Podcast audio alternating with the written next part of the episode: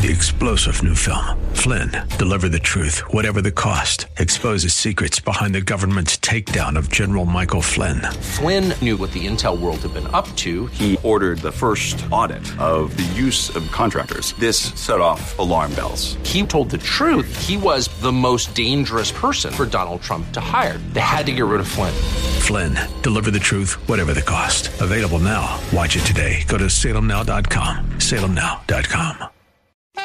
A couple of months back, when the PA grand jury report sexual abuse Catholic Church story came into full blossom, Kath and I talked about this at length, but to be honest, we never once talked to an active Catholic priest, and we're going to continue that same way today, although we do have a Catholic priest in studio with us today, Father Lou Vallone, who is with us, but Father Lou just retired 4 days ago. On Monday.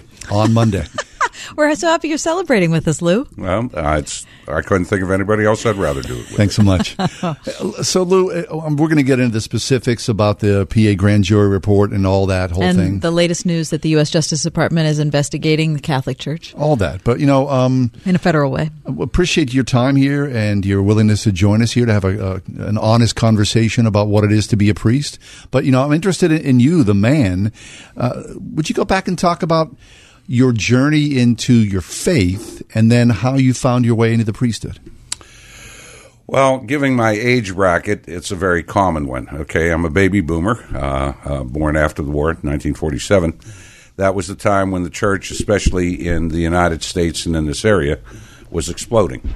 Okay, guys come back from the war, had kids, and so the church not only provided worship, the Catholic Church provided whole life experience, Catholic education, schools, socialization, everything.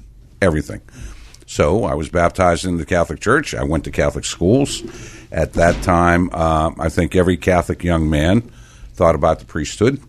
And so after 8th grade, I entered the seminary at the age of 13, not really knowing what I was doing, but it was a kind of a vision, kind of a goal, and our seminary system was set up that you had, if you entered when I did, you had 12 years. Of seminary. 12 years of seminary. Wow. Formation, education, discernment, and maybe one out of 8 guys, one out of 10, wound up being ordained, but it was great early formation in the faith, and so we wind up, the greater contribution of our seminaries was not to the priesthood. It was to the laity. Hmm. All right, so since 9 out of 10 people ended up as lay people, but it formed some strong holy men. Men of the church became family men, good friendships, that lasted forever. So I've been a priest for almost 46 years, but I have 12 years in the business before that. Wow! Mm. So it's 58 years in the business. But through that process of discernment, of education, of formation. If, in fact, God did call you, and we call it a vocation, it's not your idea, it's God's idea. He calls you to it. It's your choice to say yes or no. So that if you say, yes, I want to pursue it, you go through the system, you go through the formation, you go through the education, and as long as you're saying yes, if, in fact, the bishop calls you to ordination to the priesthood, that's the seal or guarantee that it was God's will for you. I see. So to look back at when you were first ordained as a young man and to see yourself now retired just 4 days, the cataclysmic changes that have happened in the culture and especially in the church, I mean, you could never have imagined that. Oh, absolutely. This wasn't the cruise I signed up for. All right. The church that I was entering back, and I entered the seminary in 1961, was prior to the Second Vatican Council. So all my formation was in Latin liturgy, right. All the Latin liturgy, all the churches, the perfect society. It's monolithic. At that time, the Diocese of Pittsburgh had almost 1 million Catholics. Wow. It had over 300 parishes. It had almost 600 active diocesan priests. Okay, it was the perfect society. So mirror that today. 1 million active members in the Catholic Church in the diocese. What are the numbers today? Today we're claiming 600,000 Catholics, but that's mostly cultural. on a given weekend. Latest stats that I saw was approximately 135,000 in church. How many priests? How many parishes? Wow. Okay, so the parishes were first cut from about 320 down to about 212, 25 years ago. Currently, there's 188 parishes that are now in 57 groupings. So, partially because the number of active clergy is below 150. So there's only about, on a given Sunday, there's only about one-fifth the number of people in church. There's only about half the number of parishes. There's only a quarter of the number of the priests. Wow. That there once were. And so you've had that whole, if you looked at it in stasis, that perfect society of the 50s and 60s is like totally gone. And now we're almost back to missionary numbers, if you will. So, Lou, what does that make you think? I mean, how do you reflect on that? Well, the Catholic Church claims to be the original, genuine, and authentic Christian church founded by Jesus, which means we claim to have been around for 2,000 years. There's nothing new under the sun. All right? Mm-hmm. So we are dependent upon a belief in the words of Jesus to Peter. You're Peter, on this rock I'll build my church. The gates of hell will not prevail against it. He says the devil won't win the war. Doesn't say he doesn't get his battles. And so the church has gone through, in its 2,000 years, from the early persecutions, the early heresies, the times of the East-West split, the Great Schism, the time of the Protestant Reformation. The church is always being assailed by evil. And we lose some battles. And so right now it looks like in this cycle we're on the downside of one of the battles with evil. Here in the States. Here in the States. Well, anywhere in the world. But when Jesus said, the gates of hell will not prevail against it, the church will survive. He didn't say the church will survive in any given geographic place. So first 6 centuries, the church spread through the Greco-Roman Empire, but it also spread through Africa, especially northern Africa. So St. Augustine was African, okay? The church was active and alive, spreading through the African continent until the Islamic Jihad came around and totally wiped it out. Yeah. And so we have long list of names of dioceses, which are now only piles of rocks in the desert. And those dioceses are given as titular dioceses to auxiliary bishops. There's no longer diocese there. There are no longer Catholics there, but were at one time. I see. So just like you might have an auxiliary bishop whose diocese is Rosicrucia, which is in the middle of the African desert. Someday, some African bishop, the auxiliary of Lagos, Nigeria, his titular diocese might be Pittsburgh because there are no Catholics or church left in Pittsburgh. I see. Okay, so as a young man, ordained in 1961, obviously, you see the entire suite. No, I went to the seminary. I went to the seminary in 61. Oh, forgive me. I was ordained in 1973. Okay. So I was in formation during the upheaval of the Second Vatican Council. The culture changes. Yeah, I watched the church go from this frozen in amber perfect society to one where Pope John XXIII, St. Pope John XXIII said, let's throw open the windows and let's bring the church, into the modern times. So the liturgy was, put into indigenous languages, various other activities, not changes of doctrine, not changes of dogma, not changes of what we believe, but changes how we're supposed to communicate that to the world. Uh-huh. Communication and interaction. Right. Right. So I remember whenever the priest turned around, that was cataclysmic. We used to sing the back of the priest only during Mass. Right. And that was symbolic gestures. The Latin Mass was nonverbal communication mostly because it came up. People couldn't read. Yeah, people couldn't read. So your liturgical colors, nonverbal communication. The vestments that the priest wore, nonverbal communication, all right? The smells. The smells and bells, the incense and songs. So at that time, the paradigm was the priest stood as the bridge between the people and God, and he was the funnel for their prayers. Hence, everybody was looking at God, okay? So that's why the priest's back was to the people, because everybody was trying to face mm-hmm. God. Except, like, where's God? All right, there's not that direction. Right. And so a different multi-layered interpretation of liturgy comes about, that God is transcendent. He's out there. But God is also immanent. He's in here. So he's within the circle. So which direction do you face? So that circular direction is a little bit more of a better nonverbal communication of the search for God. We don't just look outward for God. We look inward as individuals, but we have to look at each other. Yes. Where two or three are gathered in my name, there am I. So 1973, obviously a lot of changes in the life of your priesthood.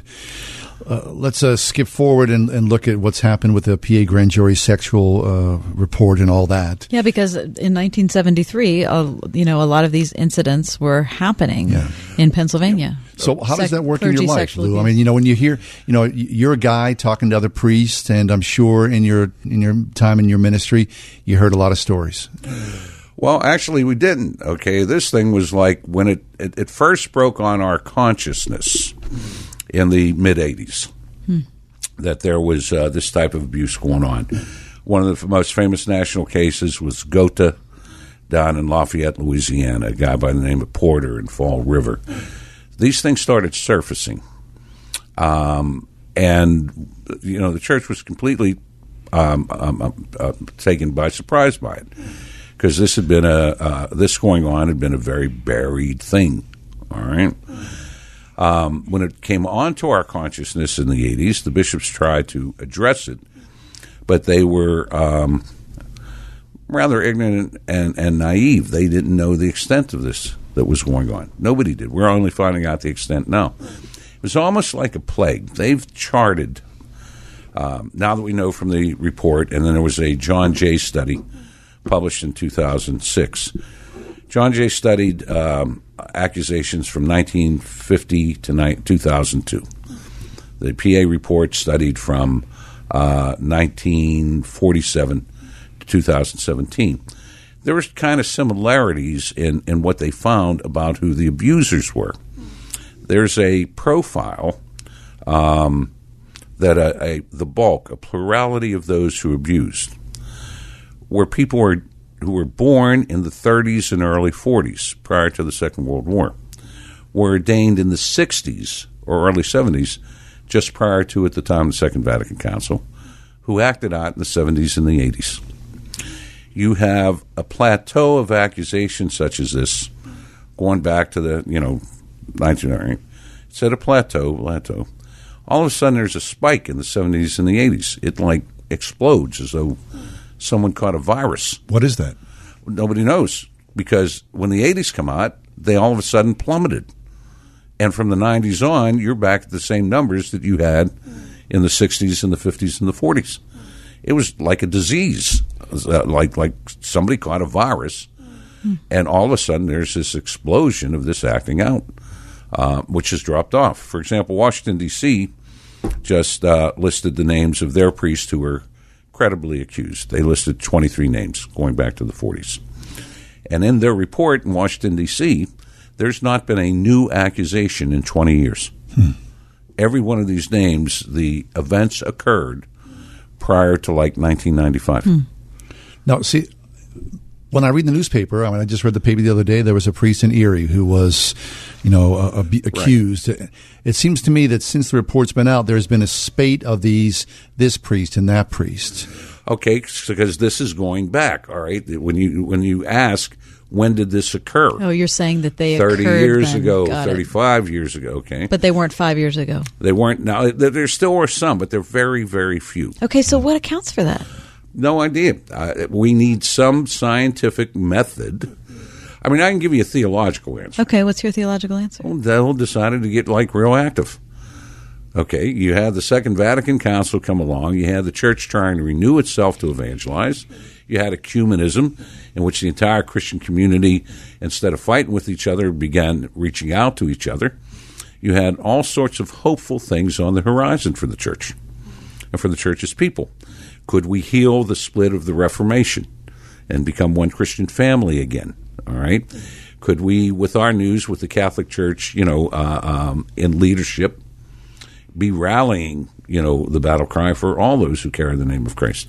After the Vatican Council, 60s, early 70s, there was tremendous hope that maybe we can erase what happened during the Crusades, that maybe we could get over the splits during the heresies. I don't think the devil liked that. All right? Mm-hmm. So like theologically, while we were looking up, the devil was out there to drag us down. Mm-hmm. Now, this is a theological thing, okay? We have to remember that the abusers, those who abused, weren't simply committing sins, they were committing crimes. Mm-hmm. So this, you have to look at this phenomenon multidimensionally. Can I explain any of it? Can our psychologists explain it? Can we find something in the social realm? I don't know, because this is actually pretty recent. I mean, I grew up as I know the priests who were accused in Pittsburgh, because I know all the priests in Pittsburgh since I was ordained, the guys before. Would I have ever guessed that this guy was doing that? No. Really? So. No, I would have never guessed that was going on. So when any of them, would you have guessed? Well, priests are not your normal mm-hmm. human being, all right? We're all a little eccentric. We're all mm-hmm. a little odd. We're living a different life. We're living a different life. So if this guy, you say, this guy was a little odd here. But when you look at what led them in or the circumstances they found themselves in, that allowed the acting out to occur. When you were a newly ordained priest, you're the youngest. You automatically got the youth group. You automatically went to teach in the school. Right. You automatically taught the altar service, okay?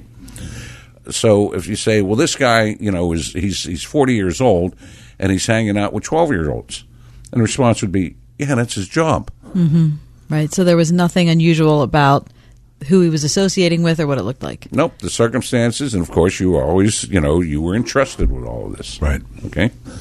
So the abuse, the actions, I've said about the people, Our Lady, our faithful. When they found out about the abusers, their hearts were broken that this was happening. I mean, it broke people's hearts that this had happened. But it didn't engender despair or anger in them. Because sinners, and we teach, metanoia, people's hearts were broken that this stuff was occurred. But, people are really angry because it feels as though, well, we're just moving that guy down the road. Well, that's anger. Their hearts were broken by the abusers. They were angry at the people in power who covered it up and continued it. Mm-hmm. This thing could have been caught short in 1985 by our church and the bishops in America. There was a report. Doyle, who was a canon lawyer, Moulton, who was a lawyer, and Peterson, who was a psychologist, who told the bishops in 1985 when this first surfaced, a big report to the National Conference of Bishops and said, this stuff's going on all over the place. Better do something. You're right. You need to step in like right now. And the bishops simply didn't believe it and didn't do it. I mean, they came up with 5 guidelines, said that bishops could voluntarily follow these guidelines. If you find abuse, report it to the... But who wanted to do that? They didn't do it. Yeah. So now we're 40 years later and... Here we are. Yeah. We need to take a quick break. Father Lou Vallone is with us. We're talking about the PA Grand Jury Sexual Abuse Report, what it is to be a priest, the lack of faith in the culture, all that. Stick around. It's The Ride Home with John and Kathy. Back in a few minutes.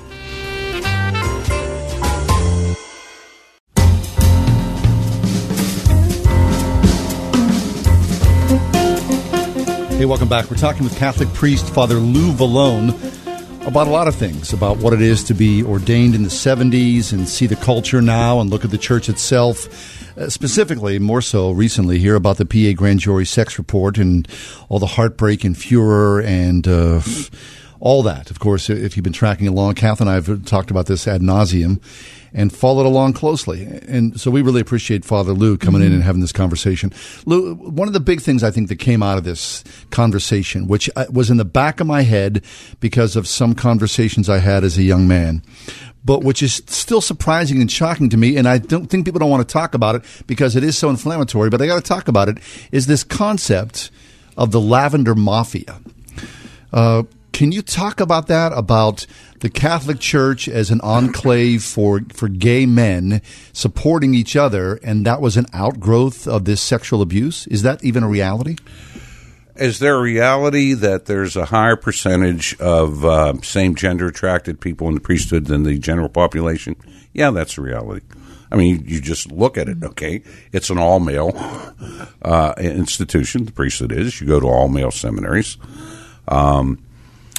Because of our celibacy thing. Okay, so let's go back to my day when I entered in the 60s. Okay, I entered after 8th grade. Back then, if you were, you know, in grade school, if you were in high school, maybe even college, and you didn't show interest in girls, they didn't say you're gay. They said maybe you got to have a vocation. Interesting. All right, so our discipline of celibacy kind of tainted our doctrine of vocational call. I see. All right. So there is no opprobrium to being homosexual. You know, I tell people I'm a raging heterosexual. You know, I love women. Yeah. But I'm celibate and chaste. I can't do anything about it. So it doesn't matter what you're chaste from. Mm-hmm. Okay? Men, sure. Women, dogs, oak trees. Mm-hmm. All right? Yeah. Just not going there. Just chaste. Right. Chastity is chastity. Okay? So are there a higher number of gay men in the priesthood in the general population? Absolutely. Is there a higher amount of sexual activity? I don't know. Doesn't necessarily have to be, all right? But human beings are social animals. And so we used to talk about in the seminary the jocks and the rosary makers. The guys who got involved in sports, okay, and the guys who made rosaries for the missions, etc. Who are you drawn to? You're drawn to those like yourself. Sure. All right? So would guys who were gay and discovering that about themselves in the seminary, or maybe not discovering it about themselves till after they were ordained, would they have a tendency to draw towards each other? Yes. Okay. I draw towards guys who like to go see the Steelers. Yeah. Mm-hmm. All right. Does that mean that sexual activity is a part of that? No, not necessarily. Does that mean it has anything to do with the abuse? Well, the scientist, John Jay, tells us absolutely not. There is not a correlation. So, yeah, but 80% of the victims were male. You were in an all-male culture. These were victims of opportunity. And there's a serious question whether the abuse of minors is actually a sexual situation. Rape is not a sexual action. It's an action of violence. Right. The abuse of a minor may not be a sexual situation. It may be a situation of control. It may be a situation of violence. It may be a situation of acting out. Again, we've not studied these things in a calm enough atmosphere. So do I admit 80% of 100% of the abusers were male? 80% of the abused were male. Does that mean it was homosexual? Not necessarily so. All right? Or the Lavender Mob, the gay mafia, are they in control of anything? Well, you know, were the jocks in control? Were the rosary makers in control? I mean, who's in control? If you're drawn to people like yourself. There's the enclave. Yeah. So here it's all right. Right. So who are you going to look out for? Yeah, your group. You're tribe. Look out for your tribe. And that's the word that I've been using, tribe. There are tribes in the priesthood. Yeah. Always have been. Like any social organization. Like any other social organization. They're tribes. We need to take a break. But when we come back, I want to ask you, Father Lou, about the split between clergy and laity, what clericalism means, and what perhaps we can learn from studying the last 40 or 50 or so years. Thanks. Father Lou Vallone's with us. We're back in a few minutes. We're talking about the Catholic Church.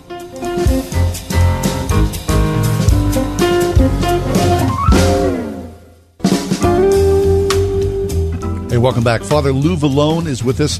We're talking about the Catholic Church, the pre-sex scandal, all that and more. And news just breaking this afternoon that the Department of Justice has subpoenaed at least 7 of the 8 Catholic dioceses in Pennsylvania as part of an investigation into abuse by priests, the first federal investigation of its kind. Lou, talk to us about the word clericalism. I have to tell you, it's a word I never heard of until about 3 months ago. All right, I have to go back to Scripture and theology before I can bring that in focus for you. God sent his son, Jesus of Nazareth, as the Christ, the anointed one, to become priest, prophet, and king. He changed the whole relationship, covenant, testament agreement with God, in which he said, no, not one tribe are Levites and priests, but all of my people will be a holy people, a priestly people, a kingly people. So the sacrament of priesthood is baptism. Each and every person who is baptized is a priest. Baptism in our Catholic system is what we call an ontological sacrament. It changes your being. Once you're baptized, it can't be redone and it can't be undone. This is it. Your being's changed. Confirmation changes your being when you receive the Holy Spirit. Can't be redone, can't be undone. Your being's changed. Ordination to the service of the community is an ontological sacrament. It can't be undone, it can't be redone. But the priesthood is a job, not a status. Certain people from the priesthood of Christ faithful are called forth to do a job on behalf of service of everybody else. Clerics. I see. Okay? So, are clerics different? In one sense, they are. Just as someone unconfirmed is different from someone who's confirmed, just as someone who's, unbaptized is different than someone who's ordained is different from someone who's unordained. But it's different, not better or worse. It's a complementarity. So everyone is Christ faithful. So if a Lutheran minister baptizes a Lutheran kid, that Lutheran kid in our theology is as much a priest as I am, having retired after 46 years, because the priesthood is rooted in our baptism. But the ordination is a separate call to do a separate job. I see. But it's not a level of holiness. Absolutely not. Or a marker of it. Right. So during the break you said our cancer is clericalism. Right. Clericalism is taking that and pushing it, reductio ad absurdum, pushing that difference between the laity and clerics to an absurd degree, as though they were different species. Holier than thou? Holier, better, closer, all right. That is cancerous. The Pope just told the Jesuits that when he was on his last thing. It's clericalism destroys the body of Christ. Okay? It's like saying, and using Pauline, metaphors and terminology, that the hand can reject the feet. That the head can reject the heart. But the essence of it is that we need each other. Absolutely. That's the only way we exist. And so just like cancer is a healthy cell that is run amok, okay, and destroys the body, clericalism is a healthy thing. Those of us who are set aside for service to the others becoming unhealthy and running amok. I see. So what's at the basis of the abuse crisis? Clericalism. Why did clerics get away with it for so long? Why did priests get away? Why did people bury it? Why did people not talk about it? Why didn't they turn them in? Why did bishops put on it? It's clericalism. And clericalism is, it's not only a cancer, it's a morally sinful state in and of itself. Is married priests or women priests a cure? No. We have laity who are clericalized. Okay, it's an attitude. It's a mentality. There's no women priest, married priest, whatever. That's not the issue because you can corrupt anything. A married person. Okay, but you're right. Reading through the grand jury report, as John and I have, we've read through the whole sad saga of it. Repeatedly, over and over again, it was people saying, "I told my parents that the priest was doing this and they didn't believe me," right, because it's the priest. Or I told my brother and he didn't believe me, or whatever. Or I was afraid to tell anybody because it was the priest. Right. And that was there's a certain amount of respect that is due to the office. Sure, of course. Okay? But the person who holds the office has got to earn his own respect. So if someone violates his office, right, you don't respect him. He violated it.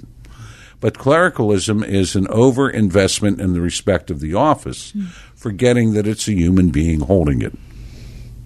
Got it. So instead of us investing our respect and honor in person who has the office and is wearing the outfit, we should be reserving it for an individual who's earned it, you're saying? Well, he has got to earn it. I'm wearing just – I come from a law enforcement family, okay? My sister was a commander in the Pittsburgh Police Force.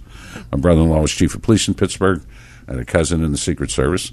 They understand that the same as we understand it. You got good cops, you got bad cops.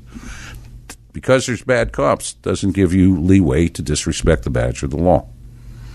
But it doesn't mean you automatically give the bad cop leeway to beat up on people. Right. Or, same thing with priests. Or ascend to a higher order because you're wearing the badge. Right. We'll take a quick break. Father Lou Vallone's with us. We've got a smidge left, so stick around with us, please. It's The Ride Home with John and Kathy here on Word FM.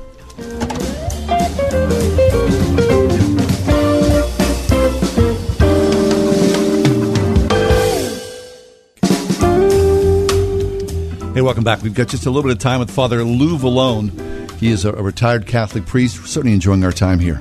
Just this afternoon, the Department of Justice announced that it subpoenaed at least 7 of the 8 Catholic dioceses in Pennsylvania as part of an investigation into abuse by priests. And so we're very happy that Lou's here to talk about this. So, Father Lou, each one of us, if we're honest about who we are, is a mass of sinful desires and sinful actions, and none of us deserve any position we have. No, right? Absolutely. And the more honest that we can be about who we really are inside, I feel like the safer we are, because we're not trying to pose as anything. Well, this is Pope Francis, since he's been in, has talked many times about the difference between sin and corruption. He tells us over and over again, never despair that you're a sinner. God forgives sinners over and over, and he quotes, he says, you're not in any trouble because you're a sinner. He says, but when you forget that you are, and forget that you need to ask for forgiveness, and think that you don't need to make progress and change, he says, now you're corrupt, and now you're in trouble. All right? There's only been 4 human beings who were created without sin. Adam and Eve, Jesus, and in our Catholic theology, his mother Mary. Adam and Eve blew it, and they did sin. Every one of us, basic definition, we're sinners. What does God expect of us? He expects us to battle. He expects us to try. God doesn't demand that we succeed. He just demands that we try. He loves us for our efforts, not for our accomplishments. But if we ever forget that we're in that battle and think we don't have to fight it, now we're corrupt and now we're condemned. I'm into that. And so what are we going through here? Maybe there were those in our church, maybe our institution values itself, had forgotten that although we are divinely instituted, we're still a human institution, and hence the corruption. So just as things die, there's also rebirth. Right, and that's what we look forward to, for God, the resurrection of it. Amen. Thanks, Lou. Really appreciate the time here with us, for your transparency, for the conversation. We dig it. Yeah, it's my joy. Yeah, thanks. Ours as well. All right, well, thanks for being with us today. If you want any more information about Father Lou, we're going to put some up on our webpage, johnandkathyshow.com. Also, you can find our podcast there, and we'll do a clip of Lou's conversation with us today. I bet New Mike will put that all together and make it all fancy and put that up online so you can see it on Twitter or Facebook. And you can always find us on our website, as I said, johnandkathyshow.com. Very nice. Tomorrow. If you have some comments you want to make, also, how about Twitter and Facebook? You can find us there. For sure. And on tomorrow's show, Emmanuel Ike will be with us. He is a character unto himself, the father of Joy Ike, who's a favorite of ours as well. And Peace Ike, who's another favorite of ours. And he's got a fascinating story to tell. So that's the Friday edition of The Ride Home. We'll also be talking about different races, different cultural backgrounds, and different understandings when it comes together in making music in church. Man, we don't like working together. Different colors. We're bad at it, but we're going to try to get better tomorrow. Hey, thanks for being with us. Always a pleasure. We'll see you tomorrow, God willing. Have yourself a great night.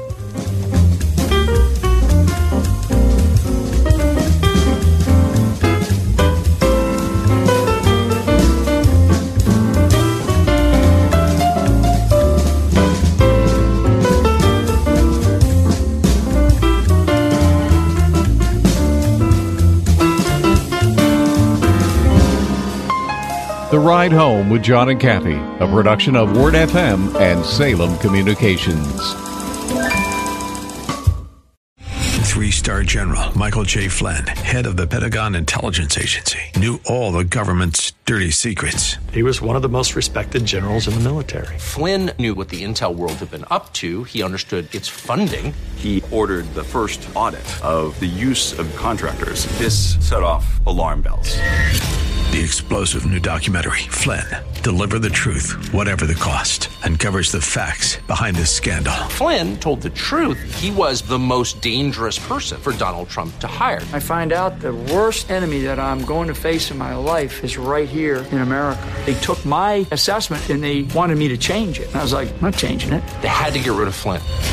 With in-depth interviews, archival footage, and never-before-seen personal records of the man behind the headlines. I just felt like I was drowning. Flynn, Deliver the Truth, Whatever the Cost. Available now. Watch it today. Go to SalemNow.com. SalemNow.com.